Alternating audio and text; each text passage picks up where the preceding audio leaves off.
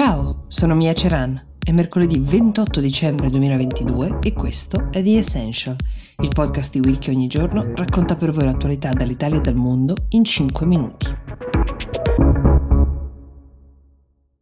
Era stata definita una polveriera quella dei Balcani, una specie di brace mai veramente sopita, dove molte etnie e anche delle storiche divisioni sembrano non lasciare mai spazio ad una pace definitiva. Oggi la paura è che tra la Serbia e il Kosovo possa crescere la tensione fino a far scoppiare un nuovo conflitto. Breve sintesi, il Kosovo si è autoproclamato indipendente dalla Serbia nel 2008, anche se la Serbia non ha mai riconosciuto questa indipendenza, mentre 98 stati dell'ONU su 193, tra cui l'Italia, l'hanno riconosciuto effettivamente. Del suo milione e mezzo di abitanti circa, 120.000 sono di etnia serba, la maggior parte di loro vivono nella parte settentrionale del paese, quella che appunto confina con la Serbia. Qualche mese fa, forse lo ricorderete, vi avevo raccontato di alcune tensioni che erano nate per una questione di targhe di automobili, cioè il governo di Pristina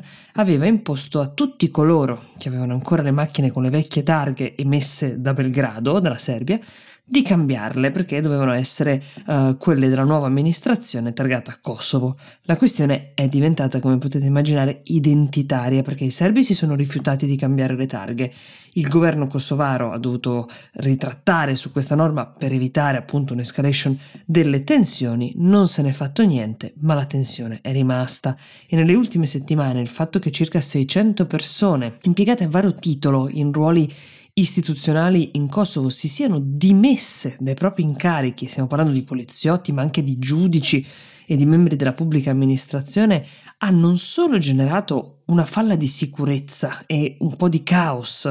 nel sistema. Immaginate figure di questo genere che appunto da un giorno all'altro non vanno più al lavoro, però questo è stato anche interpretato da molti come un'insurrezione vera e propria. Ci sono diversi poliziotti dimessisi che ora stanno pattugliando le aree di confine in cui vivono i serbi, che rivendicano di poter gestire con più autonomia i territori in cui sono la maggioranza, una condizione che però per il governo di Pristina non è accettabile, definendo di fatto questa ipotesi la creazione di uno Stato nello Stato, ma la Serbia ha fatto capire che è pronta anche ad intervenire per tutelare i serbi del Kosovo. E una mobilitazione delle truppe disposta dal ministro della difesa di Belgrado, unita anche a delle sparatorie che sono state registrate al confine tra i due paesi negli ultimi giorni, preoccupano moltissimi, ma c'è anche chi, ricordando quanto stretto sia il rapporto tra Serbia e Russia, sospetta che il governo di Belgrado, guidato da Aleksandr Vucic, stia pubblicizzando un'escalation accentuandone i pericoli proprio per fare un favore all'amico Putin, cioè per distrarre le grandi potenze internazionali, in particolare ci riferiamo ad esempio alla Nato che ha un interesse diciamo nel eh, intervenire anche in questa questione, da quello che sta accadendo in Ucraina, perché come potete immaginare sia i 27 Stati membri europei che altre forze, come appunto la Nato che citavo, stanno cercando, per ora senza successo, di intavolare una trattativa tra Serbia e Kosovo prima di ritrovarsi un altro conflitto armato da gestire nel cuore dell'Europa. E intanto la Cina ha annunciato la fine di quell'era delle quarantene per tutti i viaggiatori che entrano ed escono dal paese. Questo varrà dal prossimo 8 gennaio, non è chiaro se vale anche sui visti turistici, ma sicuramente per gli studenti e per coloro che viaggiano per lavoro. Questo è l'ultimo grande pilastro della politica zero covid che cade, così come la Cina è l'ultimo grande paese, l'ultima grande potenza mondiale a cedere, diciamo a voler imparare a convivere con il virus. Lascia il paese sospeso tra un'ebbrezza di libertà e anche però lo sgomento di chi teme che possa non essere il momento giusto. Questo perché, come vi ho raccontato, in seguito a quelle massicce proteste delle settimane scorse, proteste che in quell'entità, con quel fervore non si vedevano dai tempi di Tiananmen, contro appunto la politica zero covid, il governo ha deciso di cambiare le regole, però i dati, come avevano cercato di spiegare alcuni scienziati, parlano di un significativo incremento dei casi di Covid nel paese perché non essendoci mai stata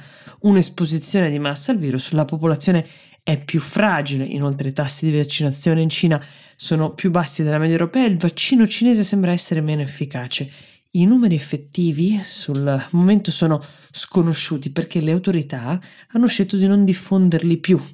Dai dati della scorsa settimana, che sono gli ultimi di cui disponiamo, sappiamo che a Beijing sono stati registrati 4.000 nuovi casi di Covid al giorno e svariate morti. Secondo invece dei dati che sono stati raccolti da Reuters, si parla di un milione di nuovi casi al giorno in tutto il paese e 5.000 morti al giorno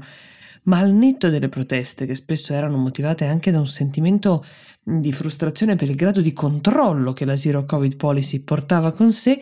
Molti oggi in Cina si domandano a cosa siano serviti tre anni di sacrifici così forti, di quarantene, di famiglie che non si riuscivano a ricongiungere o di attività che sono fallite per questa uh, chiusura a singhiozzo perpetua, se ora le restrizioni sono cadute proprio in un momento in cui i contagi invece tornano a crescere, così anche la paura per il virus. E la risposta a questa domanda potrebbe volerci un po' a trovarla. The Essential per oggi si ferma qui, io vi do appuntamento a domani e vi auguro una buona giornata.